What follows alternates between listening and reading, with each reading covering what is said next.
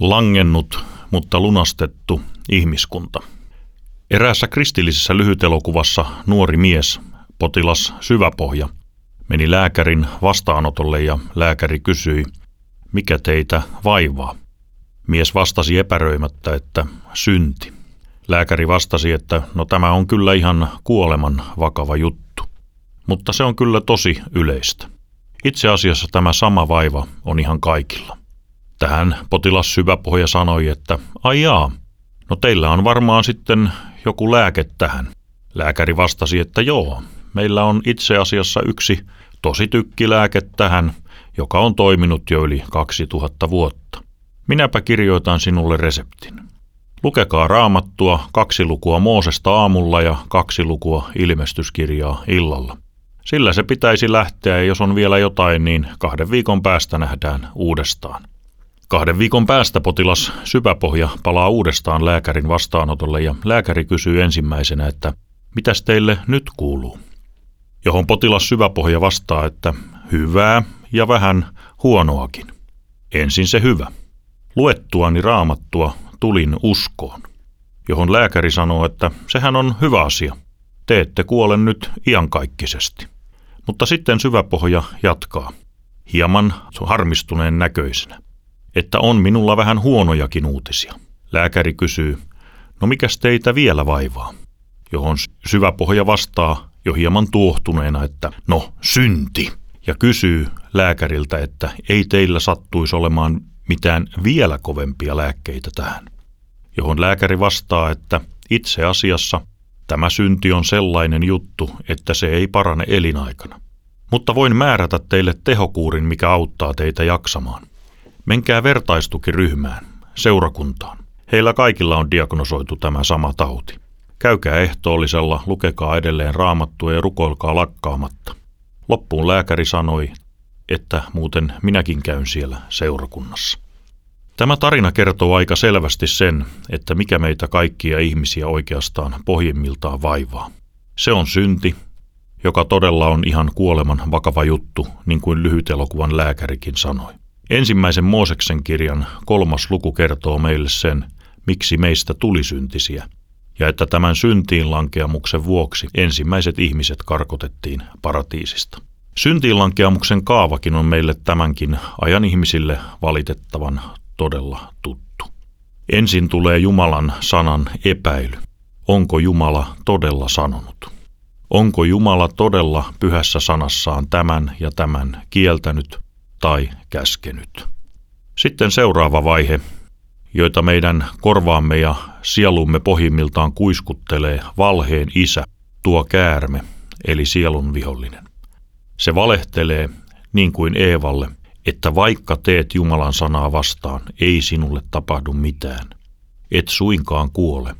Päinvastoin silmäsi avautuvat ja teistä tulee Jumalan kaltaisia. Todellisuudessa, jos ihminen vain surutta rikkoo Jumalaa vastaan.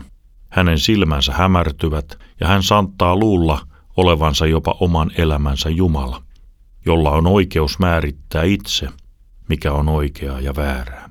Jumalan pyhän sanan alle nöyrtyvä kristitty, kun on aina etsinyt ja aina tulee etsimään tuota oikeaa ja väärää Jumalan sanasta itsestään.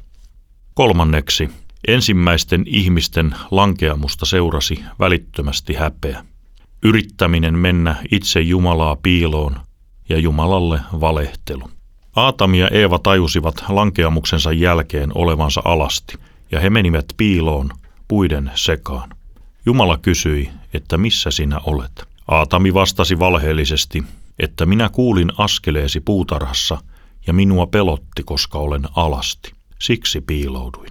Tosiassa hän ja Eeva piiloituivat siksi, että he olivat tehneet Jumalan sanaa vastaan ja syöneet tuosta hyvän ja pahan tiedon puusta, josta Jumala oli kieltänyt heitä syömästä.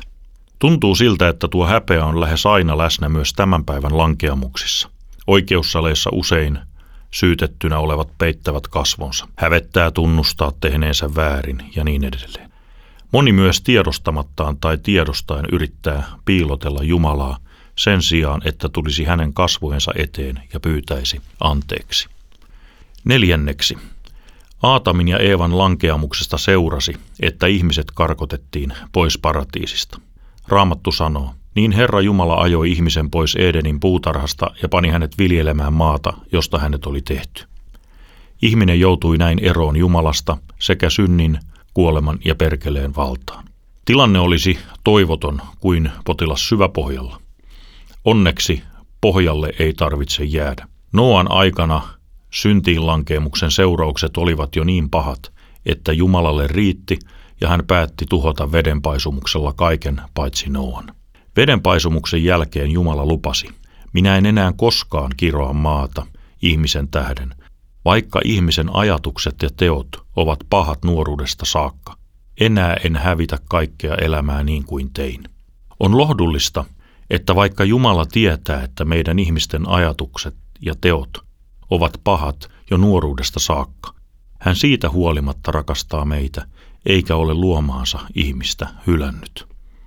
Jeesus on annettu meille lääkkeeksi, joka tepsii sitkeimpäänkin syntiin. Rakkaat lapset, kirjoitan tämän teille, jotta ette tekisi syntiä. Jos joku kuitenkin syntiä tekee, meillä on isän luona puolustaja, joka on vanhurskas, Jeesus Kristus. Hän on meidän syntiemme sovittaja, eikä vain meidän, vaan koko maailman. Ja sitten vielä edellisen luvun lopusta pari jaetta. Jos väitämme, että me ole syntisiä, me petämme itseämme, eikä totuus ole meissä. Jos me tunnustamme syntimme, niin Jumala, joka on uskollinen ja vanhurskas, antaa meille synnit anteeksi ja puhdistaa meidät kaikesta vääryydestä. Jos väitämme, että me ole syntiä tehneet, teemme hänestä valehtelijan, eikä hänen sanansa ole meissä. Vaikka lankeamus ja karkotus paratiisista johti koko ihmiskunnan synnin, kuoleman ja perkeleen valtaan, niin Jeesuksen Kristuksen ristin kuolemassa ja ylösnousemuksessa Jumala itse lunasti meidät synnin kuoleman ja perkeleen vallasta Jumalan lapsiksi. Raamattu sanoo kaikille, jotka ottivat hänet vastaan, hän antoi oikeuden tulla Jumalan lapsiksi, kaikille, jotka uskovat häneen.